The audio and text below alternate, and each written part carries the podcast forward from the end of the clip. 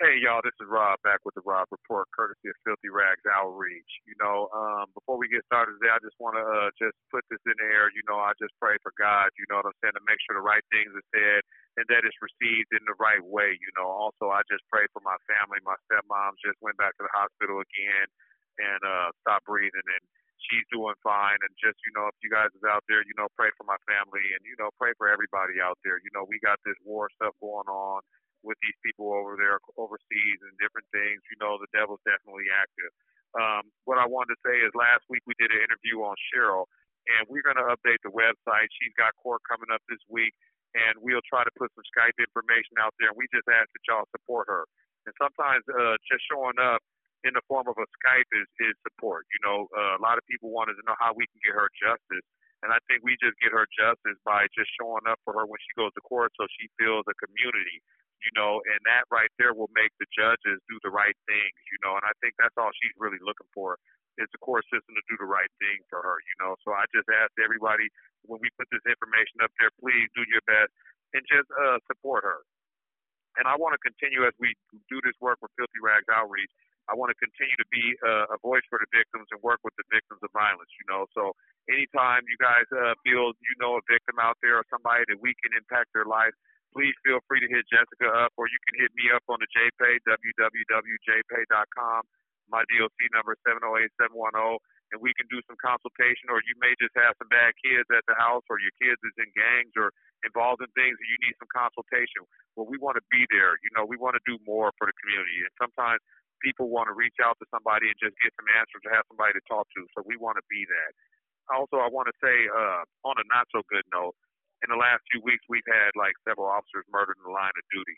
And, uh, you know, I just wanted to say my heart goes out to those families because those are real people out there trying to protect the community. But what I think is really sad is that it's continuing to happen. And, you know, a lot of times we have these legislators and they uh, will use these type of things to ignore the sentence disparities.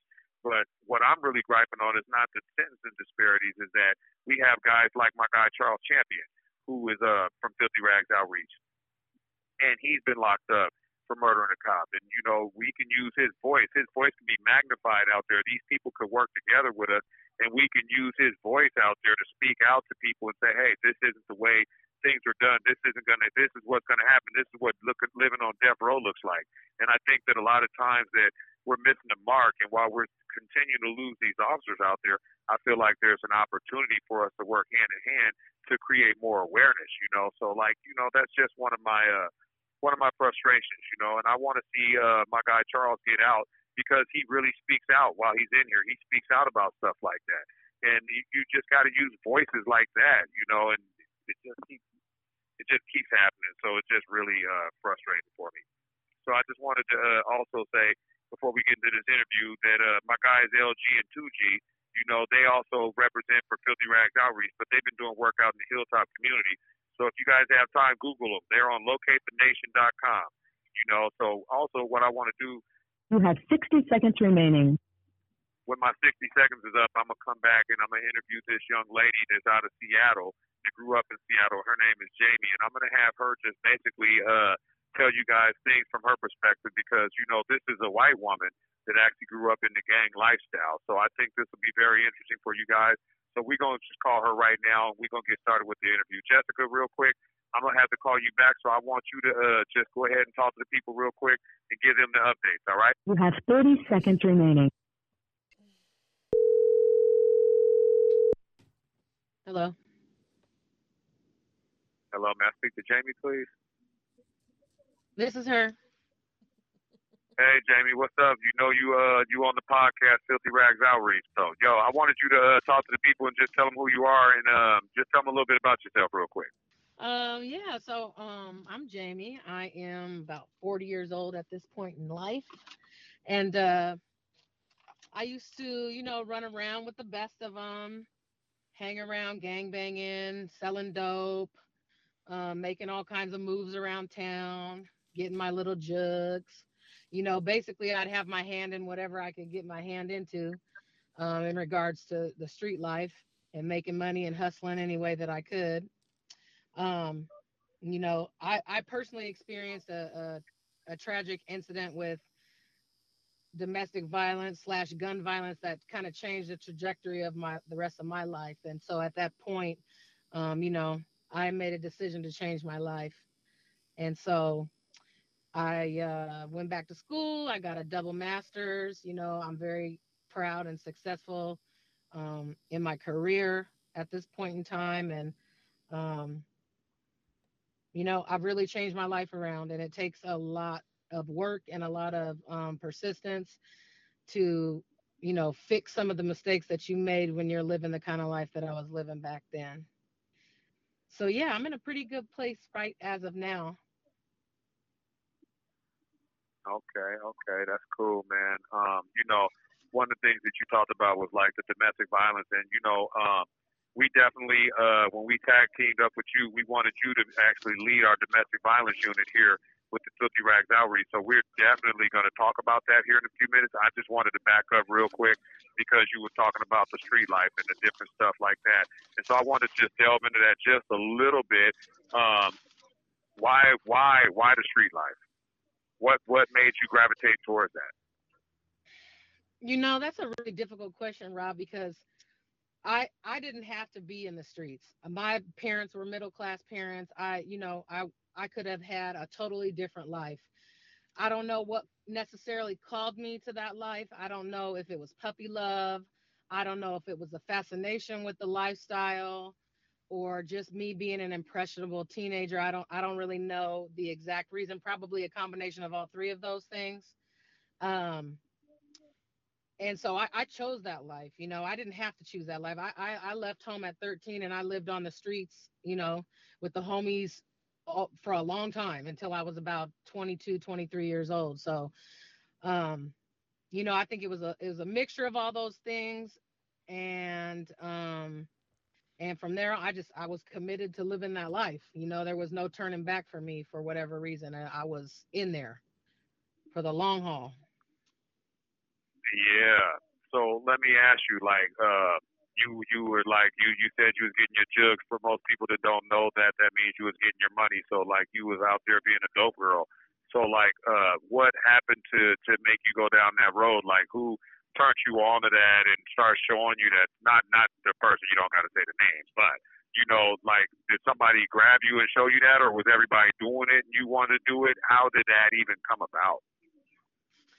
So, I mean, mostly from you know hanging around, hanging around my boyfriend at the time, watching him do it, and all his homies doing it, and you know, for me, I I w- you know, for me and my two homegirls, it was the three of us. You know, we were the we were the three stooges, and for us, we we was more of the girls that ran with the, the dudes than you know the homegirls that hooked up with the dudes. You know, so we was more of like the hard type of females, you know, that was out there trying to get it just like the dudes were. We were out there trying to grind. We were out there trying to scheme and scam. We were out there trying to hit licks and, you know, get our money. And that's that's just the kind of girls we were. You know, we weren't into the whole dressing up pretty cute thing. We were wearing Dickies and and Chuck Taylors and you know Ben Davis and all that. So you know, those were the kind of females that I was running with, and you know, we kind of just looked up to the dudes that we were messing with at the time, and and we just followed their lead, you know, and we got tips and tricks from them, and we learned from watching them dealing with all kinds of base heads and and street folk. You know, we learned how to do that ourselves, and so you know, from then on the three of us kind of just, you know, did our thing. We did it together. We did it separately. You know, we did. We just did it. Right, right, okay, and and you know, and I and I wanted to talk about this too because like, and I've talked about this a, a lot as far as like with the women in the game. A lot of times it seems really good, and I think that like if women hear this, then they can also hear, even though you're saying that, I mean, surely it's going to turn and there's going to be a reason for other women not to be into this type of stuff because eventually it's like it's, it's a no-win situation. So I wanted to ask you because obviously you've experienced some of the violence and stuff. So you've seen people die, right? Yes.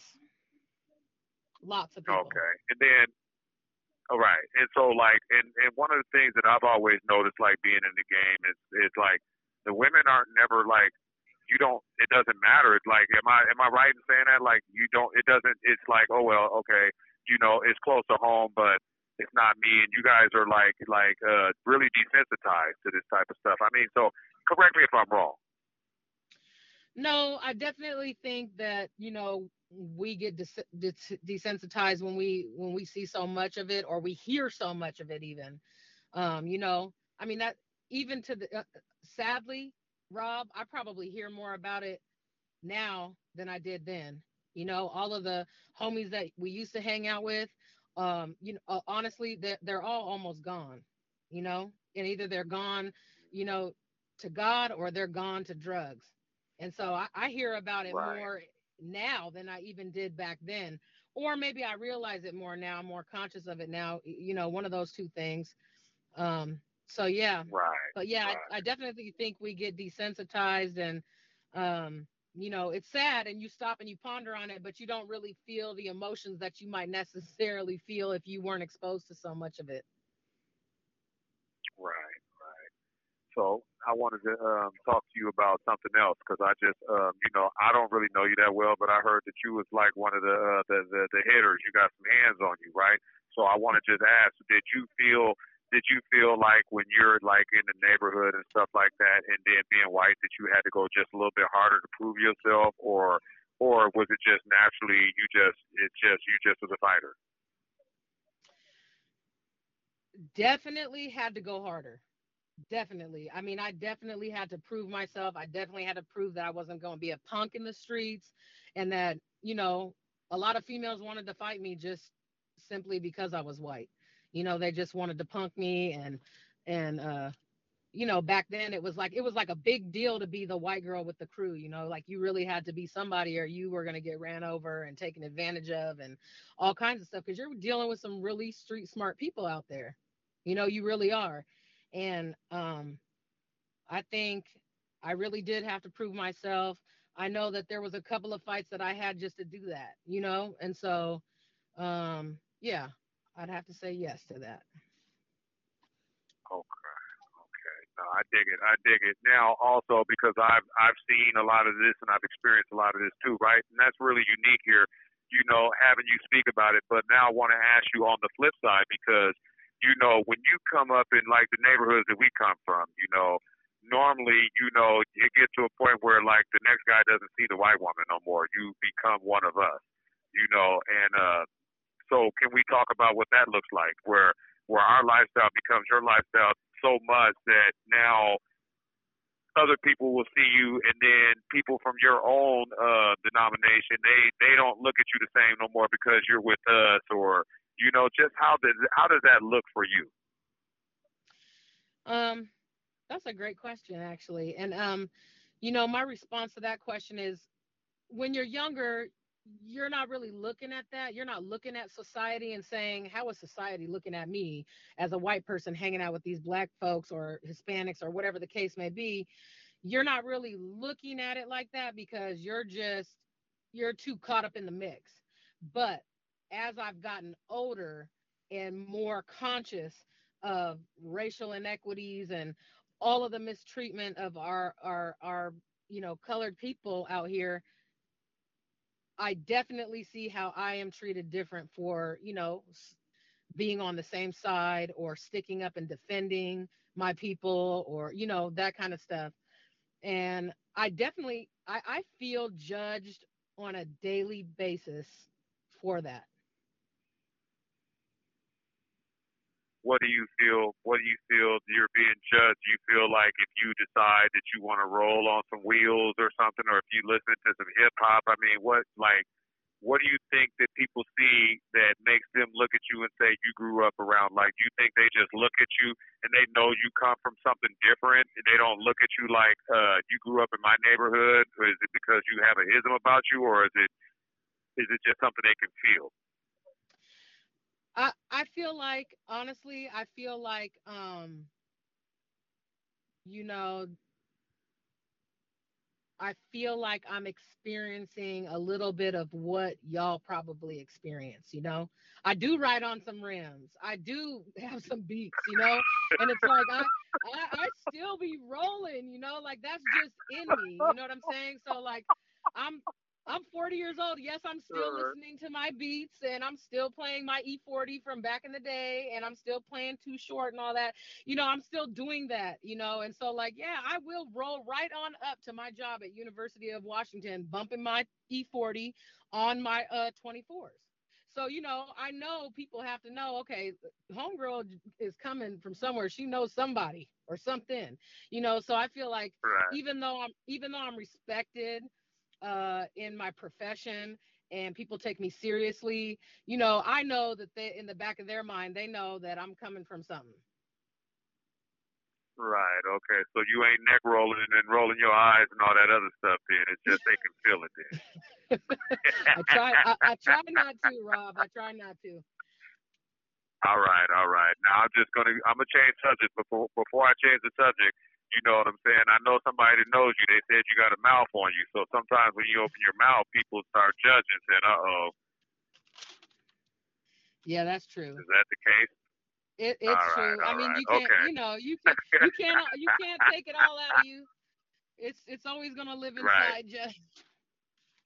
Right, right. All right, all right. So let me uh let me change the subject on you. You know, um you were uh talking a little bit ago about like um you you you had a bad experience. Obviously, I don't want to I don't want to even have you uh, dive into that experience, but I do want to say um prior to uh prior to uh, us getting a hold of you, I was just speaking about like how there was an um these uh there was a rash of officers. There's a couple officers got killed recently.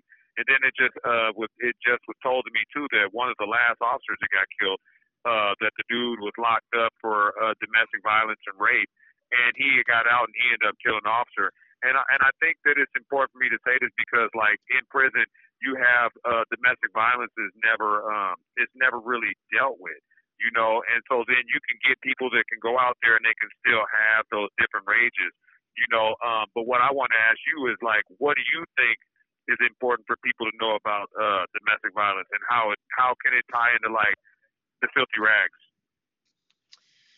So, you know, I've done a lot. I, I've went through domestic violence myself. You know, most of my relationships throughout my life, I experienced some level of domestic violence, and you know, m- majority of people, I'd say, uh, I think it's like sixty percent of of individuals um, who were exposed to domestic violence, they they experienced domestic violence as a child, and then and then that exposure, you know, to domestic violence whether they're victims or witnesses, it's often associated with long term physical, psychological, and emotional damages, right? And, and they carry those into adulthood. And obviously, that makes them a higher risk for engaging in criminal behaviors later in life and becoming a gang member and, um, you know, just continuing that cycle of violence. Um, now, with that being said, I think if Filthy Rags can successfully implement implement a domestic violence program, which I believe we can, um, you know, I think we can start to address those cycle of, cycles of violence in prison, and you know, Yeah. hold classes and hold teachings and bring awareness to what is domestic violence. You know, a lot of times these men don't even know that what they're doing or how they've been living or the relationships that they've been in or even have been affected by were domestic violence.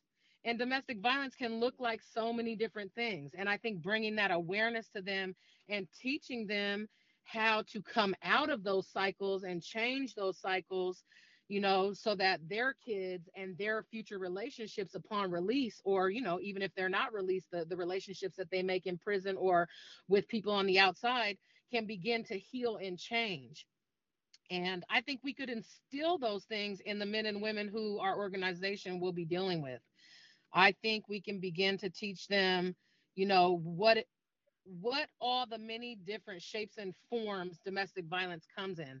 Because a lot of people just think, oh, domestic violence is just some dude smacking some woman around. And in our reality, that's the easy part of domestic violence is the physicalities, right? The mental and mm-hmm. emotional abuse that happens is what's really damaging. And and I'd like to put this out there too is it's not only men out here doing domestic violence. I mean, by the time I mm-hmm. was in my last marriage, at the end of my last marriage, I was just as violent and just as domestic violence as he was because that's what I had been taught all my life. That's what I had learned, and that's how I had learned to communicate in a relationship. So, I mean, just as much as he was going to knock me over my head, I was going to knock him over his head. So you learn these things, and and you know sometimes women are more abusive than men. So I'm not putting this on either gender. I'm just saying that this can, this goes for all walks of life. I mean, it goes for all people, all nationalities. You know, anybody can experience domestic violence. It's not just a man hitting a woman and that's domestic violence. There's a lot more to it. It's a lot more intricate than that. Right. No, that's that's that's that's a lot of information right there. Um, one of the things that I was saying that you just said too is like you were talking about like getting that stuff inside the prison and getting that information. I think that's definitely important because, like I said, I see uh like this guy that got out and just killed the officer, but I see people here all the time and they don't offer nothing. You know, they'll tell you like uh when you get towards the end of your your time, we'll give you anger management. But anger is Yeah. anger management and, and and correct me if I'm wrong. Is anger management and domestic violence the same thing? No, not necessarily. I mean, they can be, but not necessarily. They can be two different things. You can be an a, angry person and have anger issues and not be not not be hitting your partner, you know? Right. So- right. Okay. And yeah. anger, anger yeah. Management we- is kind of a blanket a blanket thing that society uses to okay, let's go ahead and fix this violent person. It's not really, you know, a fix. It's something that's been around for years. And I mean, there's some organizations out there, there's some people out there who really do intensive anger management, but for the most part, it's just a blanket, you know, conversation, learnings and teachings, and and that's it. And you move on. You don't really get Right. what you need to get out of it to change. Right, right, right. And in my mind too, going along what you said, I feel like yo, if a guy if a guy's violent, he's got 25 years, then maybe he needs 25 years of anger management too. But then they give it to you right at the end and say, hey, don't get mad no more, right? You know, but you're on your way out the door with no real skills. You feel me? So now I agree with you on that. Now, now, um, with you with the domestic violence, how has your personal experience impacted your life, short term and long? you know um it it takes the average person suffering in a domestic violence situation seven times before they leave the situation. Seven times. So you might leave and then you go back you might leave again you might go back and this and this can span over uh, decades you know but it's about seven times before that person finally decides okay you know what I've, i'm done with this. I am ready to let go.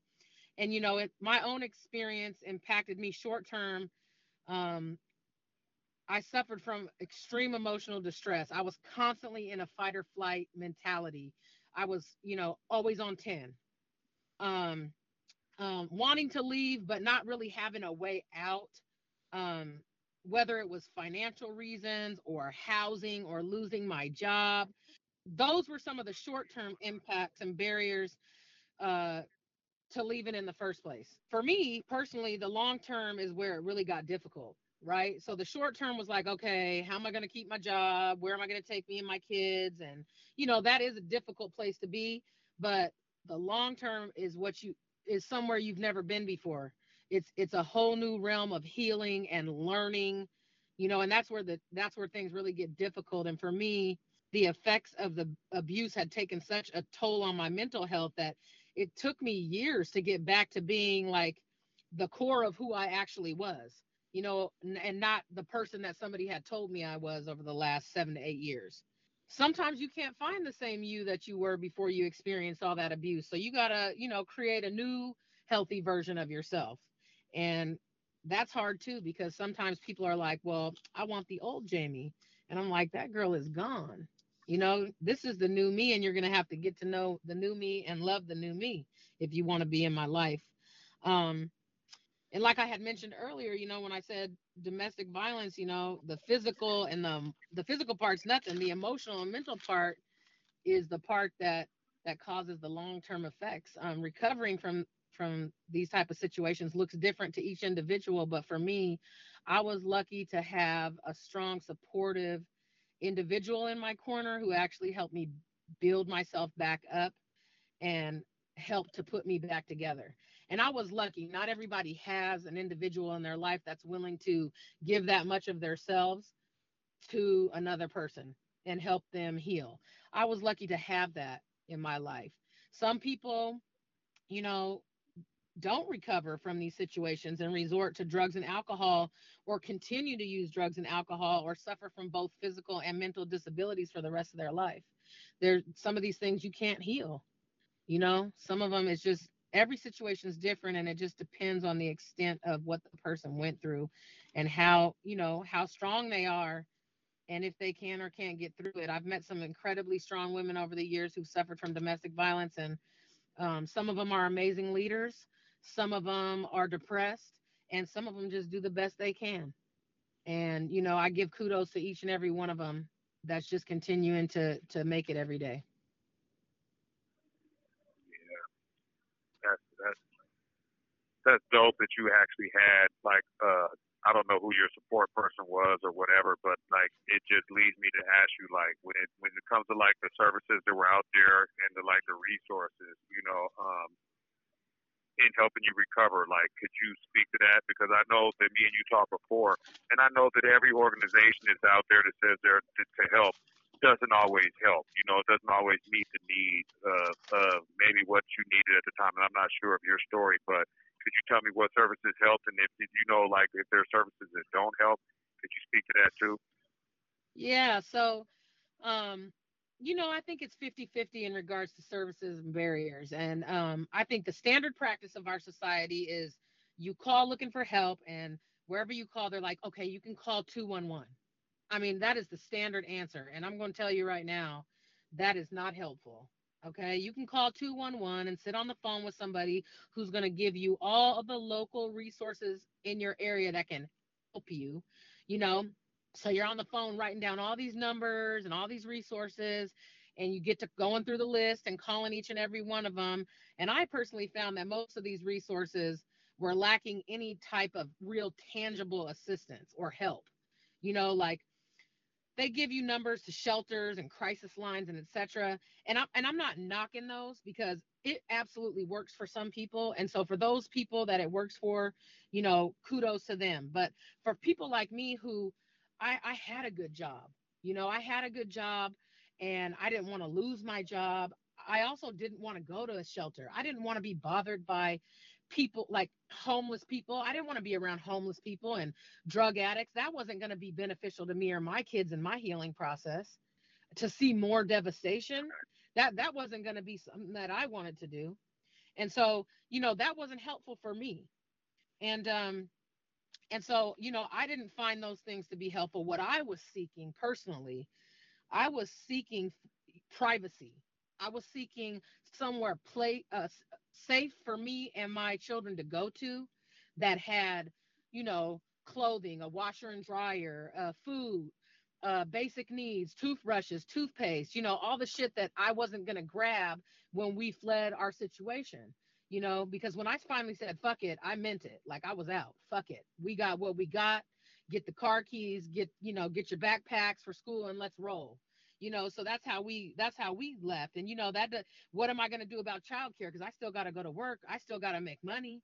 I can't make my situation worse. And so for me, a lot of these places will say, well, we'll help you get counseling and we'll help you with a, a motel voucher for two days. And that's all good and dandy, but that's not a long term plan. That's not real tangible help, you know. And, and what I needed and what I was looking for, like I said, was privacy, a washer dryer, a couple of outfits for my kids so they could go to school, you know, make sure I could wash my scrubs for work the next day, um, you know, and just kind of a place for me and my kids to decompress. Let my kids be kids. Let them play with a few toys, watch television, and like not have the fear of that person who was our abuser in the house you know, getting ready to flash at any point in time. And so, you know, I think that most women would probably relate to that in wanting what I wanted. You know, we don't want a bunch of counselors sitting up in our faces and social workers asking us and our kids a bunch of questions. We're trying to digest the situation ourselves. We're trying to, you know, we're trying to figure out in our head, we're scrambling to figure out, okay, how are we going to survive? You know, what is my plan now that I've made this decision? And so, for me, when I think about Filthy Rags outreach and and how and the DV program that we can create, I want it to be a place that's much needed. Like I envision having in an emergency space for a single person or family, whatever the situation is, uh, in those first weeks of fleeing a, a, DV situation, I want them to have somewhere to go and give them the feeling of safety and recovery and to use, you know, to use the space as they choose. Uh, you know, I want the space to have clothes and food and basic needs um, so they can collect their thoughts and to start making a plan for their new life and all the changes ahead of them.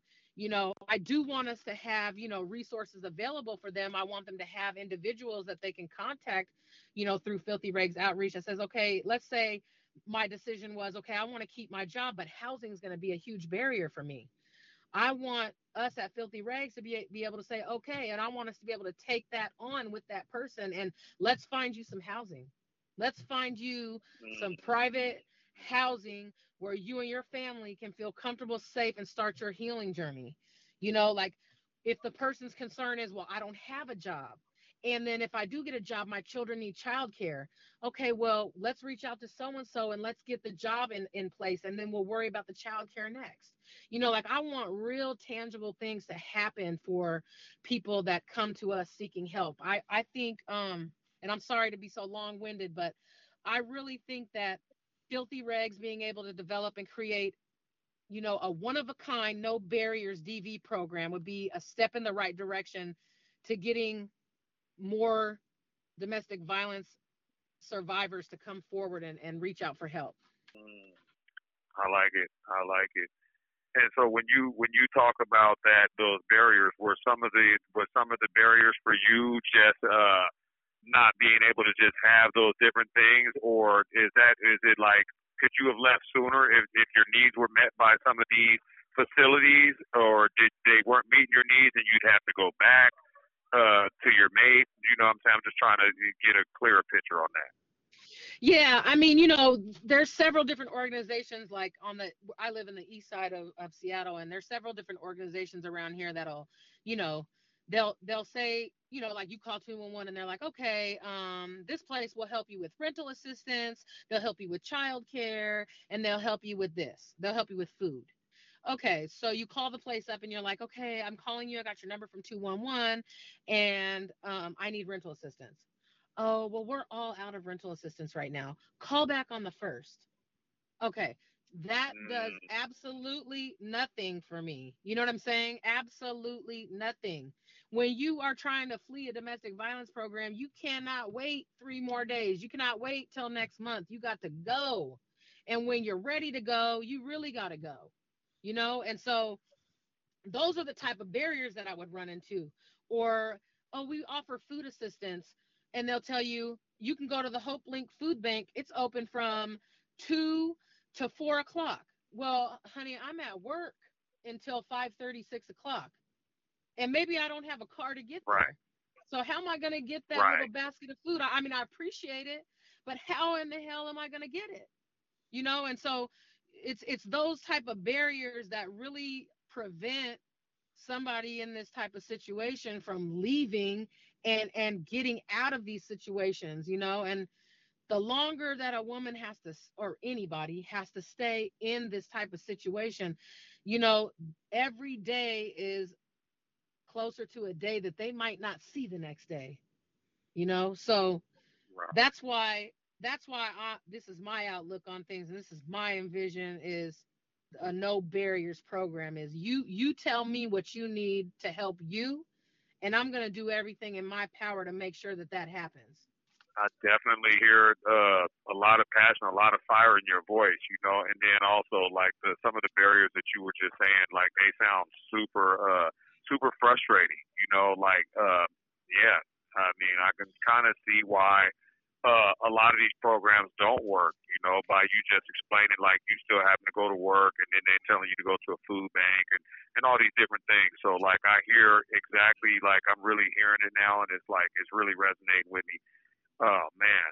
Uh, let me ask you this: What do you think? Uh, like some suggestions to make it safer for victims and survivors to come forward. Like what you like.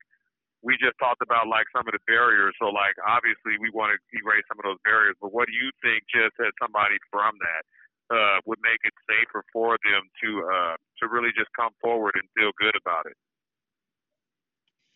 I think developing a program that has access.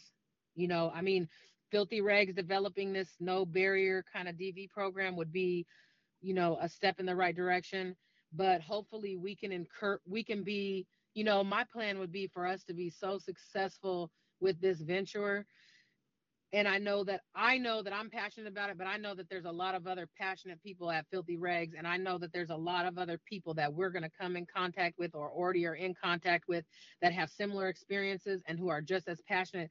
And if we can develop this program and we can show our city and surrounding cities and we can show our legislature and we can show our governors and we can show all of these people that pass these bills and these laws how successful our program is that that will begin to open up um, a plethora of other programs who will hopefully copycat what we started. And so we can begin to improve domestic violence you know worldwide if i dare to think so big right I definitely um I definitely agree with that. Like actually this is this has really been like a very uh very educational um interview for me as well, you know. And like I said, because there's so many men, including myself, that are in here and we don't look at like we're desensitized, like so, you know, slapping women and these different things that we've all done. Like, you know, we've never really taken a look at the misogynies and the different things and the music and and how this type of stuff has influenced our behavior. You know, so I just wanted to ask you real quick uh, before we go because I know the time is going up. Do you think like in and I just want to say in the black community, do you think that some of our actions are do you think that the music and some of the things that we hear in the music uh, gives us that we don't care attitude about women? Man. I don't even think it's strictly to the black community anymore. I mean, hip hop and rap and all of all of the, you know, the music that kind of started out with that with the violence against women stuff, you know, it has spread so wide now that I don't even think you can just uh, you know, pinpoint the black community at this point. Do I think that the music has an influence over you know, uh how men treat women in general? Yes Absolutely. There's some songs I listen to. I'll put on something from back in the day and I'll listen to it now and I'll be like, oh hell no, I'm not I'm not bumping that. no way. You know what I'm saying? I'm like, oh hold up, let me that's not the cut that I right. remembered it used to be. You know what I'm saying? Let me turn that down. So, you know, um, right. yes, I absolutely do think that it has encouraged it. You know, what I hate to say that because I love our music. I love our music. I love what it's right, done right. for the culture. I, I love it. I do. And so I hate to talk bad about it, but at the same time, if we want to see change within our own communities and our own culture, and not just the black culture, but you know, the hip hop culture and the way we live, you know, all of the people that are involved in this stuff now, you know, if we want to change the culture in general, I think, you know, it's time for some of these, the music industry to start taking a look at that. And I'm not saying, you know, that to take away all of that music and stuff, but, you know, to what, how important is that? on a big scale of things. Right. When you look at your community and how much your community might suffer from influencing all of our young people um, to be violent, how much what is the the the benefit versus the risks and how are we going to weigh that? And you know how are the people that influence that going to take that seriously? Right. No you you articulated that very well. And i wasn't just saying that against our community but one of the things is, is that realistically with the filthy rags i mean we're going to be working with a lot of people from our community right? And a lot of people including women like yourself listen to the hip hop stuff right? And so I believe that the music does a lot to us, you know, so I just wanted to speak that out there because even when we look at like reforming like the gang reforms and the domestic violence and different things like that, I think if we start doing like workshops and different things like that, we have to address some of the things that are that are being poured into us that comes directly from the music, and then also just from some of the people that were around. Because I'm going to be honest with you, you know, I was just sitting here just the other day, and the dude was just talking about how you know how he just punches his woman out, and he's getting ready to get out, and he just says, um, you know, and it's like I walk away from that type of stuff. But you have people and they just sit here and they laugh at that type of stuff. And the guy's already made up his mind that when he gets out, if she don't have his money, he's gonna punch her lights out. You feel me? And so like we just have a lot of we have a lot of work to, to do, you know, and and the prison's not going to get it done for us, and so we're going to have to bring a lot of this education inside the walls. You know what I mean? Yes, I do, and I and I think I think it can happen. I I do think that it'll be a lot of work. You know, us getting inside that prison and trying to uh, build some type of partnership with DOC and get them on board with what it is we're trying to do. I mean, that's going to be a feat in and of itself. Um, but I think with enough enough persistence and and just drive, you know, I think anything's possible, and I, I think we can we could break that barrier too. So I, I think we you know we can right. we can do that. We can definitely do that. It's just going to take a lot of work on our behalf, and we can't give up, and we can't we can't hang our heads low because we're going to get told no about 500 times before we get that one yes. And so we just got to hang in there and remember that. Right. And then I just wanted to put this bug in your ear too, because as you're talking, that's what I'm thinking. I'm like, yo, okay, so check it out. You know, a lot of guys do come to jail. Like eventually, you know, you slap your woman or you punch her, you come to jail. But then you're you're going right back out there. So that's what I'm saying. Like, you know, if it, they look at it like simple assault, so now you might get a year and a day, and then you know that year and a day is six months, so now you're back out there, and then it's like, uh, you know what? Why'd you put me in jail? Boom, it happens again. You feel me? So like, what I think is missing a big component, like when we talk about barriers, one of the barriers is that the guys can't get the help they need in prison. You know what I'm saying? Right. They don't re they don't they don't use the justice system what it's for. It's supposed to be reforming. And they're not reforming these people. And that's why they keep getting out and continuing to do what they do.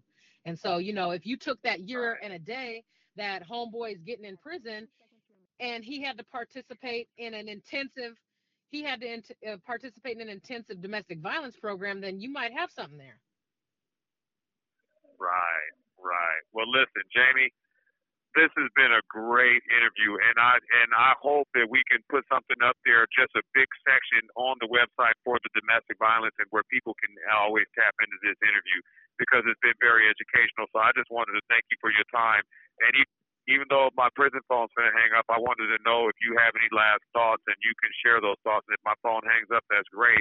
But thank you again, and if you got any last thoughts, please say them, please. Yeah, thank you, Rob. It's been my pleasure. Um, you know, I I think that um, Filthy Rags Outreach. I mean, the the basis of the program is is is is amazing, and to think that some guys from inside the prison have established something like this to work from the inside out is is absolutely astounding. And I think, you know, if we can get enough people on board and and get some believers, we can really do a lot to change some of the you know injustices that are even being done to the men inside right now. We can we we got they aren't going to help fix fix what's going on in there and they've proven that over and over again. And so we we got to help ourselves and I think that Filthy Rags Outreach is is an outlet to do that.